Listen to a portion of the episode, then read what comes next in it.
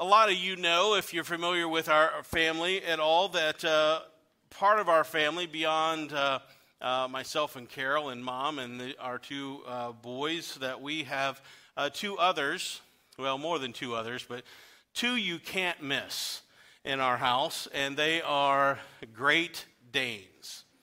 Um, maybe you have, have met them before. They are Finley and Macy, and I think we have a picture of them, or we will have. Um, Finley and Macy are from two different litters, but the same parents. We, we got Finley first, and she was such a, a, a loving and docile and just an incredible dog, so we thought we'd get another from the same parents, and Macy turned out to be the absolute polar opposite of Finley. And so uh, when Carol and I walk these two beasts of dogs in our neighborhood, uh, we have a lot of people stop. People want to greet these two dogs and to pet them, which is always fun. Um, but you can imagine having these two, over 300 pounds of dogs, wrestling in your living room, uh, acting like little kids. You can understand how chaotic that might be at times. And uh, we know that if they are wrestling, that it's safest for us just to sit on the couch and get out of their way. There, there's no sense in, in trying to uh, calm them down. You are going to get knocked over. Uh, Macy, as, uh, as I said, has proven to be the stubborn one. Um, and she is by far the stronger of the two. She is a lot bigger. And it takes a lot to control a dog like that. If Macy decides that she is not going to go somewhere, or if Macy does not want to do something, it takes a lot of patience and a lot of control in order to, uh, to get her to do it. You cannot muscle her, you cannot force her to do anything. She will stand her ground. So you might ask, well, how in the world do we ever control these two dogs? Well, it's what we're going to be talking about today. It takes an authority. Uh, these dogs, uh, Finley is the gray one. She su- submits to Finley or submits to authority pretty easily. She's pretty docile. She she obeys uh, immediately. Macy will eventually. When she decides that's a pretty good idea, then she will obey. But we've established that these two dogs, as big as they are, they are not the ones that are in control. That we have the authority over them. And our story this morning is about that. It's about uh, a story of authority. It's about something, uh, it's about uh, authority being questioned. Now, we live in that type of, of, an era where authority is starting to be questioned, and, and that's really it's not all that bad a thing because we know that there has been some alarming stories of authority that was misused in our society. And so you know, questioning authority has come as a secondary result of some of those, but it's not a new thing. Questioning authority is not something new. It didn't start with Generation Z. They're not the inventors of questioning authority. It, it, started really kind of all the way back in the 1600s, 1700s, and in what was known as the Enlightenment. These uh, modern thinkers back then were teaching people to question all authority. So, over 300 years ago, the, the thinking of the populace started to change, and where people were taught to place everything under the control of their own personal authority, meaning that the self was more powerful than the collective, meaning that the creation knew what was better for the created. And so there was this rejection at the time of the supernatural. And not only the supernatural uh, miracles of God, but even people were questioning now the person of God and uh, the power of God. And skepticism started to replace faith. I'd love to go back in time and the, go through this story that we're going to go through today with one of these early Enlightenment thinkers and converse with them about this passage today. Because in this story, we have God as a man, Jesus, teaching not just with suggestions on how to live a, good life, but um, he is teaching with authority.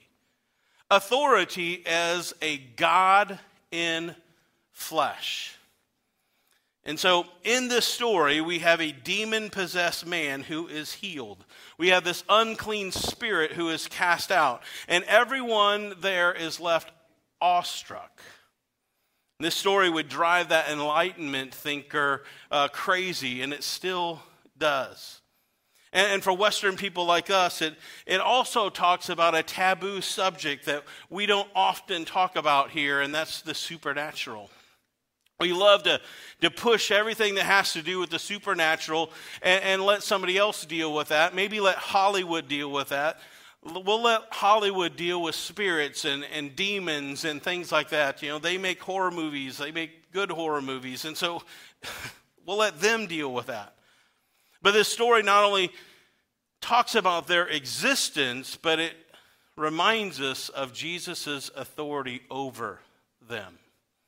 And this is just my theory. I think one of the reasons that we don't talk about the existence and the oppression of demons in the Western world is that we have reduced our Jesus. We've reduced our Jesus to being too weak to do anything about it. And here's what I mean by that.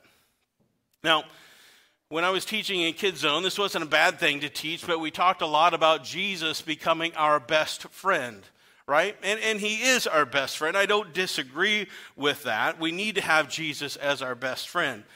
But if Jesus is going to have authority in our life, Jesus needs to be more than a good friend, right? Jesus needs to be Lord. Jesus needs to be King. And if he's going to make any sort of lasting difference in our life, then he needs to be somebody that we turn to when things aren't going well, right? And so, this popular Jesus of today has become a far cry of the biblical Jesus that we read about in our story today. Today's Jesus has, has all the encouragement and, and the good vibes of a really good buddy.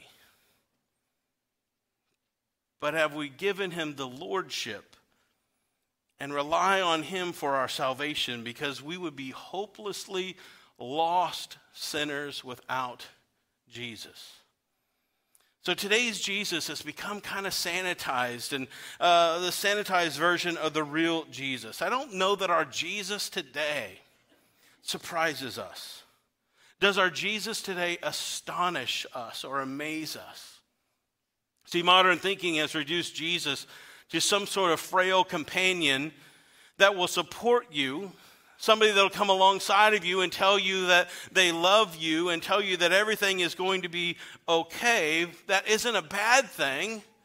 It's not a bad thing, but sometimes we need a Jesus with the guts to come up to us and say, What are you doing? You are making a mess out of your life. Stop doing that. Don't we need that kind of Jesus to come into our life? As Pastor Tim Keller says, if your God never disagrees with you, you might just be worshiping, worshiping an idealized version of yourself. If your Jesus never stuns you by his glory, if he never causes you to fall down at his feet in worship, if you never realize before him that you are undeserving of his love, only to find him lavishing out upon you his storehouses of grace falling upon someone who is undeserved. You're depriving yourself of the only one who can really do something glorious with your life. So we need a Savior with the guts to say, I hate the sin in your life. I hate it and we can't be together if you're going to keep this up. But I love you enough to already pave the way out of it for you. That's how much He, he loves us. And only a real Jesus can ever do anything with your sin. only a real Jesus has the authority over us and the demonic world. See, we need a real Jesus who teaches beyond what we are itching to hear. We don't need that kind of Jesus. We, need a, a Jesus who uh, helps reshape this hollow vessel that we are and can fill it with his spirit and his purpose. We need an authoritative Jesus that takes charge in the kingdom of God. And the good news is, that's exactly who we have in him. It's exactly who we have in him if we are willing to take him. See, I love this story that we're going to be going through today because it's a, uh, it, it, takes a, a look at the real, authoritative Jesus. Our story today is found in the Gospel of Mark. If you have your Bible, go ahead and, and turn there, the Gospel of Mark. Last week we were in the Gospel of Matthew, the book of Matthew, and we're now in the book right after that, Matthew and then Mark. Mark is one of the four books in the Bible that tell the story of Jesus and uh, his life and his ministry. Mark was writing to a different people than Matthew was. Matthew was writing to all of the Jewish people. Mark is writing to all of the Gentiles. So he's writing to all the people who hadn't grown up in the Jewish faith. And, and these people that Mark was writing to uh, may not understand all of the customs, the Jewish customs, and, and they were people outside of the religious life. Now, I call the, the book of Mark the Reader's Digest Gospel because it's shorter than all of them. And I know I'm dating myself with that terminology, the Reader's Digest, but uh, it, it's shorter, and Mark just kind of deals with just the facts. He just kind of tells us what happened. There's, there's very little fluff in, in Mark. He just tells it the way it is. And so, Mark, about two thirds of the way through your Bible Matthew, Mark, Luke, John. Mark chapter 1, that's a big number. Verse 21, that's a little number. If you're taking notes, go ahead and this is our first point today. Jesus is the authoritative teacher. Jesus is the authoritative teacher. Look at verses 21 and 22. And they went into Capernaum, as Jesus and his disciples. And immediately on the Sabbath, he entered the synagogue and was teaching. And they, the people there, were astonished at his teaching, for he taught them as one who had authority and not as the scribes. Have you ever noticed that we live in a world today where everything has become amazing? Have you, ever noticed that before? Hey, did you see that TV show the other night? It was amazing, right? Ha- have you, have you tasted the fajitas? They're amazing. You're going to love them, right? Um, d- hey, I went to that new grocery store and I'm telling you, that grocery store is amazing. Why is everything amazing now?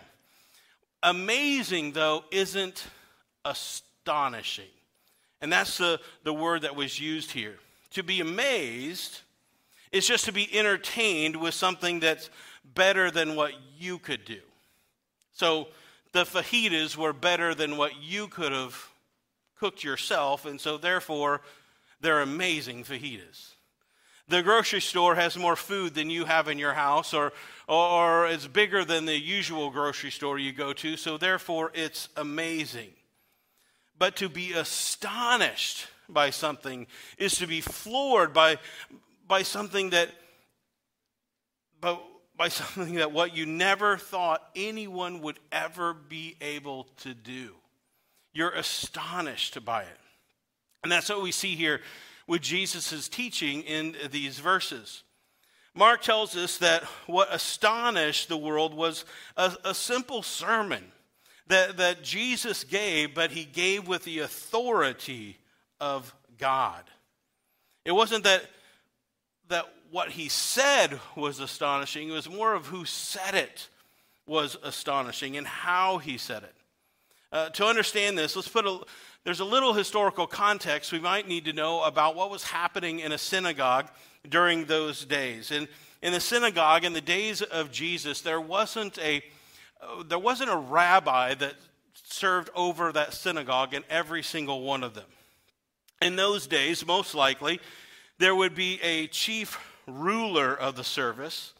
And this guy's primary, primary responsibility would be to pick out somebody to say, hey, I want you to come up and, and read the scroll. I want you to read the scriptures today. And I want you to come up and read our prayers today. And then they would pick out somebody else to, to, he, uh, to interpret the Hebrew text. Maybe there was somebody there who, who didn't speak Hebrew, and so that person would have to interpret for the entire congregation.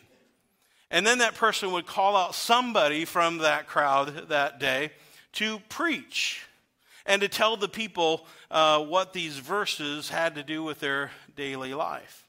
Now, over time, that, that kind of evolved a little bit, and there became a rabbi that was involved with all of those responsibilities. But during this time, in the New Testament synagogue, there was probably somebody on in that service being called out, just like one of you, if I would call upon you and say, Hey, I want you to come up and preach today. And so, uh, on the day of our story, Jesus is the one who is the preacher. And every other day, those who were chosen to lead the service, and, and sometimes you might just be chosen to lead the service because you could read. And so you were chosen to come up and, and give the teaching. They didn't have the authority, they only were able to talk about what they had heard about before. Uh, and every now and then, that synagogue would host a, a, legitimate teacher, a scribe would come into that synagogue who, who taught uh, secondhand theology. They would say, Hey, you, you have heard it said that Rabbi so and so tells you that you should do this.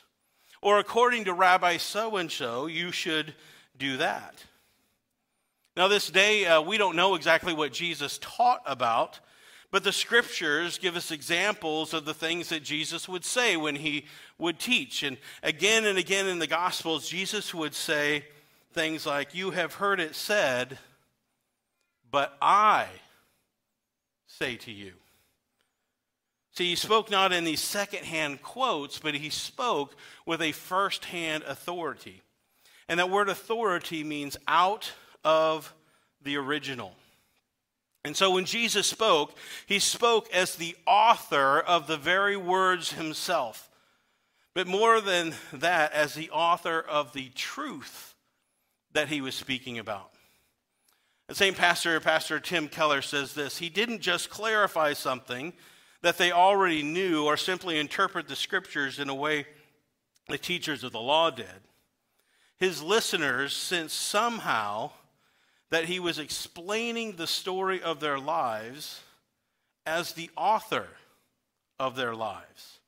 And it left them dumbfounded. So, as Jesus was speaking in this synagogue this day, the, the people there, their jaws were, were open. Their, their jaws dropped. They were astonished. They had never heard anybody ever teach like this before. Uh, no one else could be the author of the story that Jesus was talking about, only him. And so, when we today, when we open up our Bible and we hear the teaching of, of, Jesus, we're not encountering just another good and moral teacher. We're hearing from the author of life itself. He is the one who is teaching us. And as Jesus spoke in the synagogue, he spoke to them as if he was he knew exactly what was going on in their life. Because he did. Because he's God. It wasn't just my neighbor reciting the law to me. This was the spoken, authoritative word of God as Jesus taught.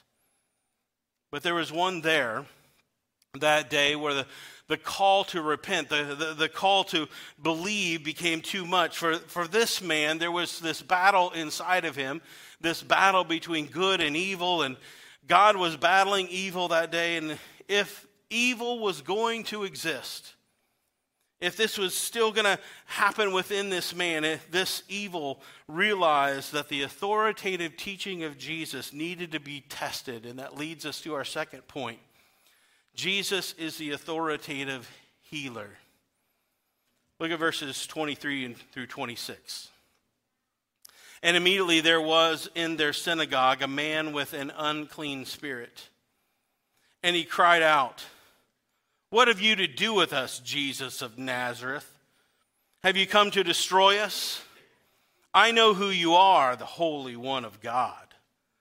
But Jesus rebuked him, saying, Be silent and come out of him.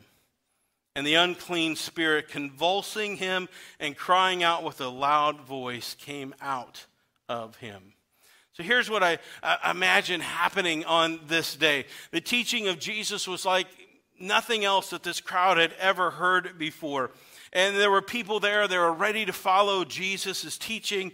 And some of them were probably excited hey, this guy has new insights into my life and the different things that are, that are happening. And, and all of a sudden, this guy or this demon possessed guy behind them starts to, to talk.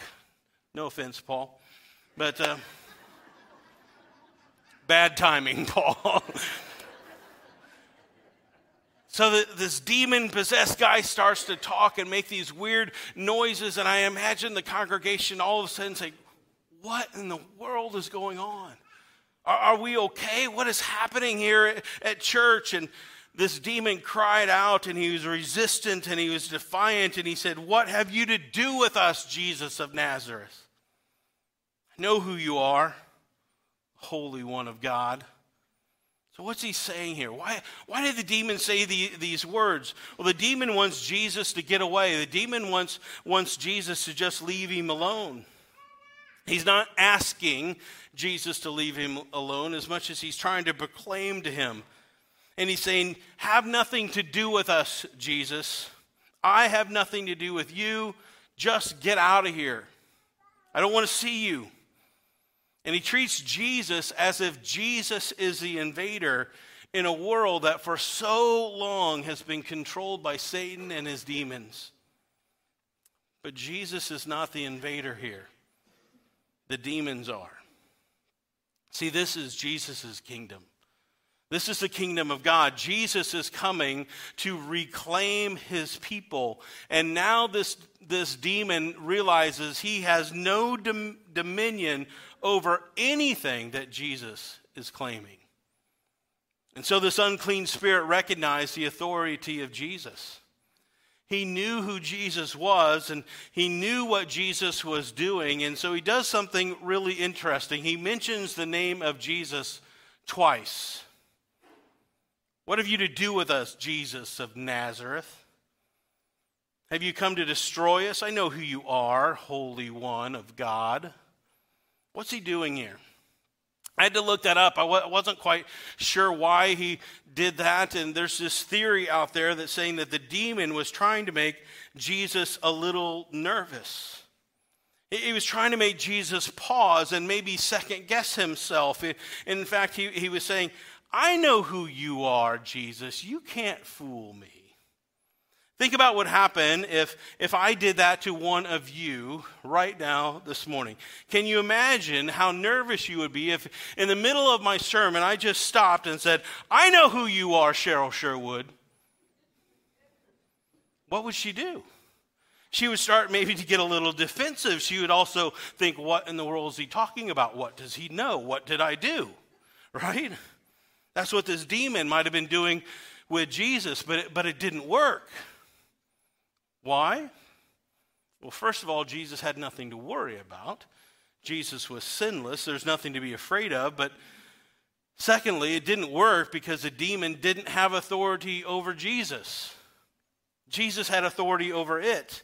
And he tried to gain this upper hand, but, but it didn't work. He couldn't do that with Jesus. And I also think that this demon knew that his time was coming. He knew the end is near.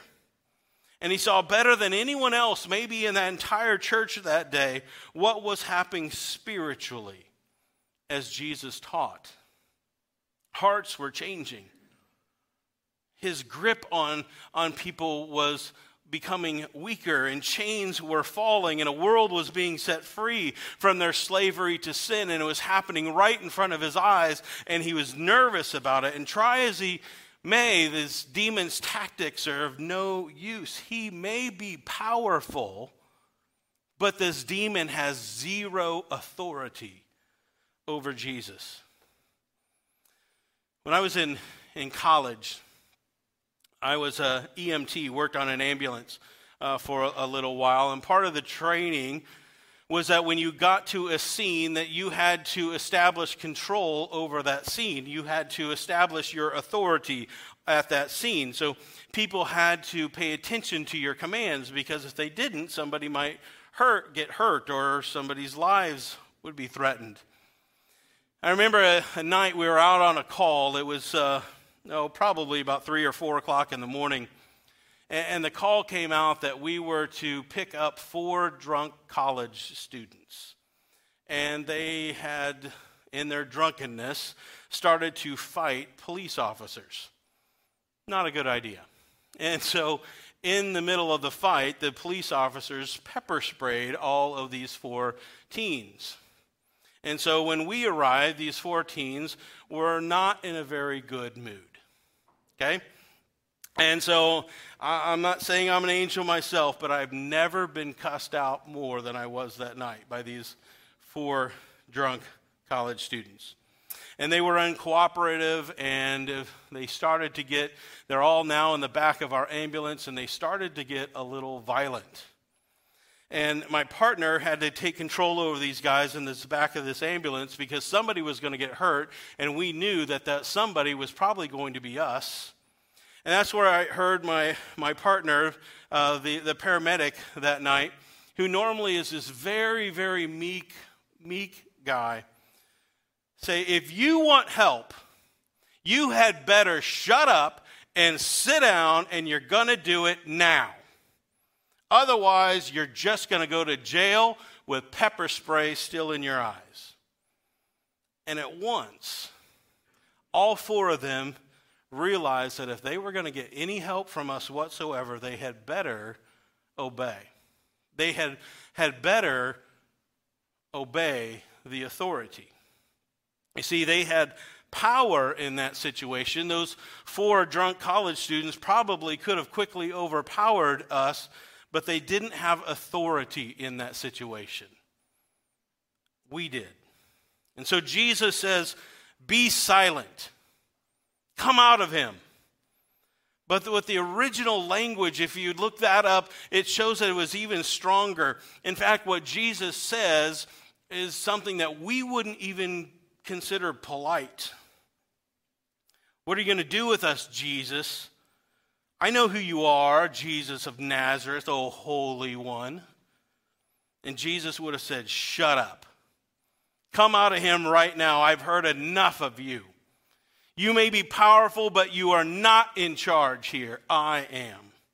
And there was nothing that this unclean spirit could do to get out from underneath the authority of Jesus at that moment. The kingdom of God was alive and in charge, and it still is.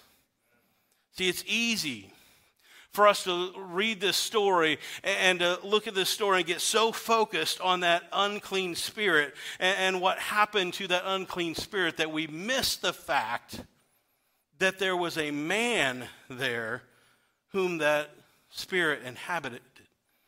What happened to that guy? Real simple. That man was healed. He was healed. And if you ever need any proof of, of the Jesus' claim of authority, here in the middle of a church service it was a man who walked in with a demon, but who walked out absolutely free that day. No one else could drive out an unclean spirit like Jesus. Nobody else had the authority like Jesus. So listen, friends, if a, if a demon possessed man has a chance, so do you so do you. Jesus has the authority to change you. Maybe you're here today and you're wondering, why does my life seem like it's spiraling out of control? Why are my dreams fading? Why is my sin growing? Why is my energy diminishing? Why is my hope lost? See, Jesus still has authority over all of that. He still has authority to heal you. And whatever mess you may have made from your life, here's the gospel truth Jesus came to save sinners. He came to save us. And maybe you think that there's nothing in this world that you would ever be able to, to offer a Lord, a King of like Jesus, except your absolute miss of a life. It's okay. Bring it. Your life, your miss is no problem for Jesus. Jesus loves taking a messed up life and transforming it, but we have to submit to his authority. See, it's one thing for us to come and say that Christ is Lord. It's a whole different thing to say that Christ is my Lord. Any devil can say the first, but only a follower of Jesus can say the second. So, what do you say? And because that question is so important, I want you to consider this final thing from our passage today. Jesus is the authoritative Savior. Look at verses 27 and 28. And they were all amazed. So they questioned among themselves, saying, What is this? A new teaching with authority? He commands even the unclean spirits, and they obey him. And at once his fame spread everywhere throughout all the surrounding region of Galilee. They were all amazed. All amazed. Everybody there was absolutely amazed. Nobody was left out. Everyone was dumbfounded by what they had just witnessed in that church that day. What is this? Even the unclean spirits obey this guy. To teach as Jesus did was, was impressive that day, but what was more impressive is what happened because of his teaching. And the demons couldn't resist him. See, Jesus' teaching had a tangible effect on the people that were listening to him. I want you to think about that. Jesus saved a man with a devil inside of him. Who else can do that? No one. What do you make of this kind of authority? See, we listen, we live in this time, this, this age where we're questioning authority. But what did Jesus do with his authority? Did he lord it over us? No, the Son of Man, the Bible says, came not to be served, but to serve, and to give his life as a ransom for many. See, Jesus he said it himself all authority in heaven and earth belongs to him. Yet he took his authority and he went to a cross and died for us. All the authority was his, and he used it to pay the price for our sin. His authority was used for salvation. That's pretty good news because if my salvation is up to me, I'm going to mess it up. Right? I'll never keep my salvation if it's only up to me. See, my salvation isn't dependent on me. My salvation is dependent on the one that has authority over it. You have to answer that question for yourself. What will I do with Jesus? It's one thing to ask him to be your best friend, but it's something totally different to submit to his authority in your life. But there's nothing to fear from his authority. He proved it by dying in your place. So Jesus has the authority to defeat my sin and defeat death by, by raising from the dead, then surely I can trust that kind of authority. It's so easy for us to come to Jesus and say, Hey, Jesus, forgive me for this, and, and thank you for paying the price for my sins. But it's different to say, All authority still belongs to you. And therefore, I choose to make you my Lord and my King. There is no other Savior besides Jesus. The demons may try to make their claim on you just as they did on Jesus, but don't worry. We serve one that's more powerful. And when he sets us free, we are free indeed. Let's bow our heads and, and close our eyes. Let's pray together today. Heavenly Father, Lord, we thank you for your word. We thank you, Lord, for your Son's authority. Authority over all that we are going through, but also authority on over the enemy that seeks to destroy us. Lord, if we would just allow you and your authority to have a place in our life, imagine what you could do. And so, Lord, as we pray this morning, I, I just want to pray that we would take a, a, time to, to come to you this morning, Jesus, and say, Would you examine us?